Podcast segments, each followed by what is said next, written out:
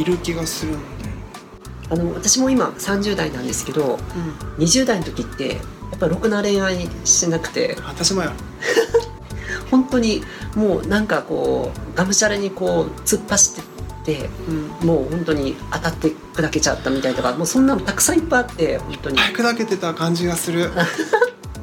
でまとも継ぎはぎだらけ。本当にまともな恋愛をしてないからこう今30代で自分のこう恋愛を考えた時になんかもうおおかしいおかしな恋愛多分普通っていうのが分かんないけれども多分なんかもう人と違うんだろうなっていうのは分かる。自分自身が？なんかもう通常通常の恋愛っていうなんかこう通常っていわゆるこう恋愛番組とかドラマとかで取り上げられるようなそういう、うんうん。まあ感じのこうまあ夢見がちじゃないうん。小あの幼い時は、うん。だけどまあでも結構最近あのいきなりマリッジって番組知ってる？恋愛とか一切関係なくその工程を一すっぽ抜いて、うん。いきなり結婚して同居生活を始めるっていう、そういう、まあ、まあ番組の企画があって、うんうんあとは結構最近もうなんか恋愛をしない若者とかも恋愛めんどくさいっていうね。ね面倒くさいっていう人も結構増えてるし、うんうんなんか私が思うのはなんか自分の今のパートナーが運命の人だとか全然思ってないんだけど それはねなんてかというとなんか他に運命の人がいるとかそういう思いじゃなくてなんか運命の人っていうとさ会ったらすごいバンって相性があってさうんパズルのコマみたいにさもうバッチリあってで一緒に生活してもすごく仲良くやれて話もあって、っていうような運命の人っていうイメージなの。うんわかる？わかる。だけどそうじゃないと思ってて私は彼は絶対そうじゃないしパズルなんて絶合わ合ってないし本当に憎しみ合うしもう本当に殺し合いたいぐらいな 気持ちになる時もあるんだよね。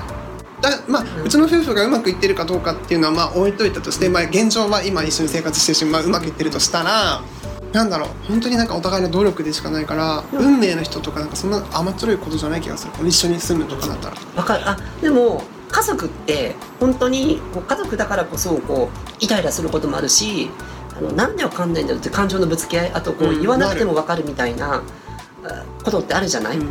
だから本当に親しき中にも礼儀ありってあるけれどもその本当のパートナーって本当そういう関係うんだよね。本当になんか周りのゲイの子カップルさんとかってすごい仲良くて喧嘩したことないですっていう人も本当にいっぱいいるし、一概にね言えないけどもうちなんかは本当にサバイバルだからうちの結構わ我が夫婦は。だから私が本当に花粉症で苦しんでる時に彼は花粉を武器に買ってたからね。もうややるかやられるかよ。みたいな。え花粉を武器に買ってた？花粉買ってたの、花粉を買ってたの、うん。え？え まき散らすの？そうそうそうそう。だから喧嘩した時に花粉出してきてこれマクぞみたいな感じで言う、はでもなんだろう。それって運命ではないとは分かんないよね。でもうん。でも努力してるってこと。なんかさ頑張る、まあ、付き合いが長いからこそできるそういう喧嘩もあるわけじゃない。まあな。まああのプラスに捉えればね、まあな。うん、喧嘩する相手がいるだけでもいいじゃんっていう人もいるからね。ああなたに対しては言えない。結構ね。でもでもさ一人で喧嘩はできない。まあね。だからやっぱ喧嘩できる相手がいるっていうのはやっぱ幸せなことだと思う。っていう人はいるよね私あジムね。私も実際に本当に誰かと一緒に暮らすってなったら絶対そういうことになる。もうなるよ。相手の嫌なこと部分が見えるし絶対、うん。で我が強いとなるしうちなんかは本当にどっちも我が強いからすすごくなる。この40代の相談くれた人も絶対なる。そんななる。なる。だからその運命の人っていうのは結局でも本当にそういうこともちゃんと乗り越えてね。に一緒にあのそういう関係になれるかっていうことだと思うのね。いい部分だけでそうだね。運命の人って言ってるわけじゃなくて。多分。ちゃんと悪い部分もちゃんと見てあの一生付き合っていくぐらいの覚悟がないと多分運命の人ってのはね。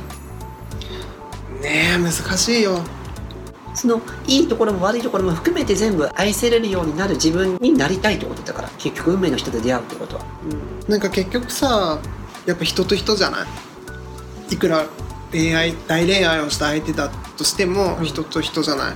私18で東京にさ上京してきてるからさ18までまあ、親元で住んでたわけだよね。でも今さ親元に1週間ぐらい帰ってたらやっぱ親といるだけでもイライラするからね。やっぱりねなんかイライラしてくるというか。わかる。わかる？わかる。私もやっぱずっとずっと長くいるとやっぱちょっとイラッとすることはあるよ。で多分それは私だけじゃなくて親の方も「なん。でこれここに置くんだよ」とか絶対そうなってなんか来るもんだなっていうのを私今の彼と5年ぐらい一緒に住んでるけどすごくそれはまあそういうことも含めてきちんとメルヘンね多分メルヘンの多分。ねそうやって言ってみただけだろうけどね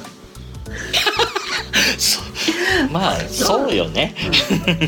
そう。だ大変なこと思い出したんだけど一つだけ最後にね、はい。はいうん。あのうち私の、まあ、ツイッターとかで調べてもらえたら分かると思うんだけどジュエリアス LGBT ウェディングっていうので今まあコロナとかでねあの開催中止になってますけども、ゲイの人向けのあの出会いパーティーとか、うん。それはやってますのでぜひ来てください毎回50人ぐらい集まって出会いがあって毎回ねちょっとずつカップルとかもできてまあ、すぐ別れたりするトゥ人もいる。ルトゥルは年齢制限引っかからないかしら。なんかスタッフとしてくいらいらっしゃればいいんじゃないですか。ででもスタッフは恋愛禁止だから。ちょっとダメじゃんじゃあその方にまあそのパーティーをちょっとご案内してみるとか、はいぜひお願いします。来てください。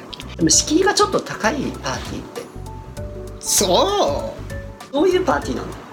まあね大体本当にお酒の提供があるから二十歳から本当に、まあ、年齢制限は設けてないんだけど大体ね私の主催者の年齢のぐらいの人が平均で集まる、普通のこう懇親会みたいな感じ？パーティー？まあ,、うん。あの立食？まあ、いろんなパターンのパーティーがあるんだけどあの青山の会場結婚式場みたいなところ貸し切って、まあ、立食パーティーをやったりとか、まあ、そこでみんなでイベントゲームをしたりとかっていうゲームもあるから初めてねあんまり2丁目とかに行ったことないんです。ゲイの人と会ったことあんまりないんですっていう人が結構多く来る。うん。なんか最初の最初に来てくれるようなとこねうん。まあ、2丁目だけがねそう場所じゃないもんね。一回ねそういうとこに勇気出して来てみるのも本当ありだなと。は、まあ最初すごい勇気いるのは分かるんだけど、でもまあアプリで会ってエッチするのだって変わらないぐらい勇気がいるわけだし。そうだね、うん。アプリ以外でもそういうなんか出会える場所にね、うん。ちょっとあると思うから。ぜひ来てください。ということで。はい、はい。ふ普段とまあ違った行動をちょっといろいろ試してみてうん。ねその中からまたこう新しいこういろんな道が広がるからもしれないので、うん。でもこの人はすごい恵まれてる方だと思うよ。そのアプリで出会えない人だっていっぱいいるわけだしアプリで、は出会えません。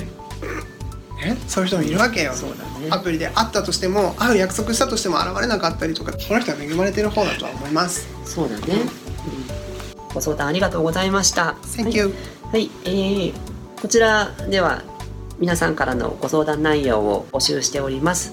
メールアドレス、ときなな .lgbt.gmail の方までどしどし応募お待ちしております。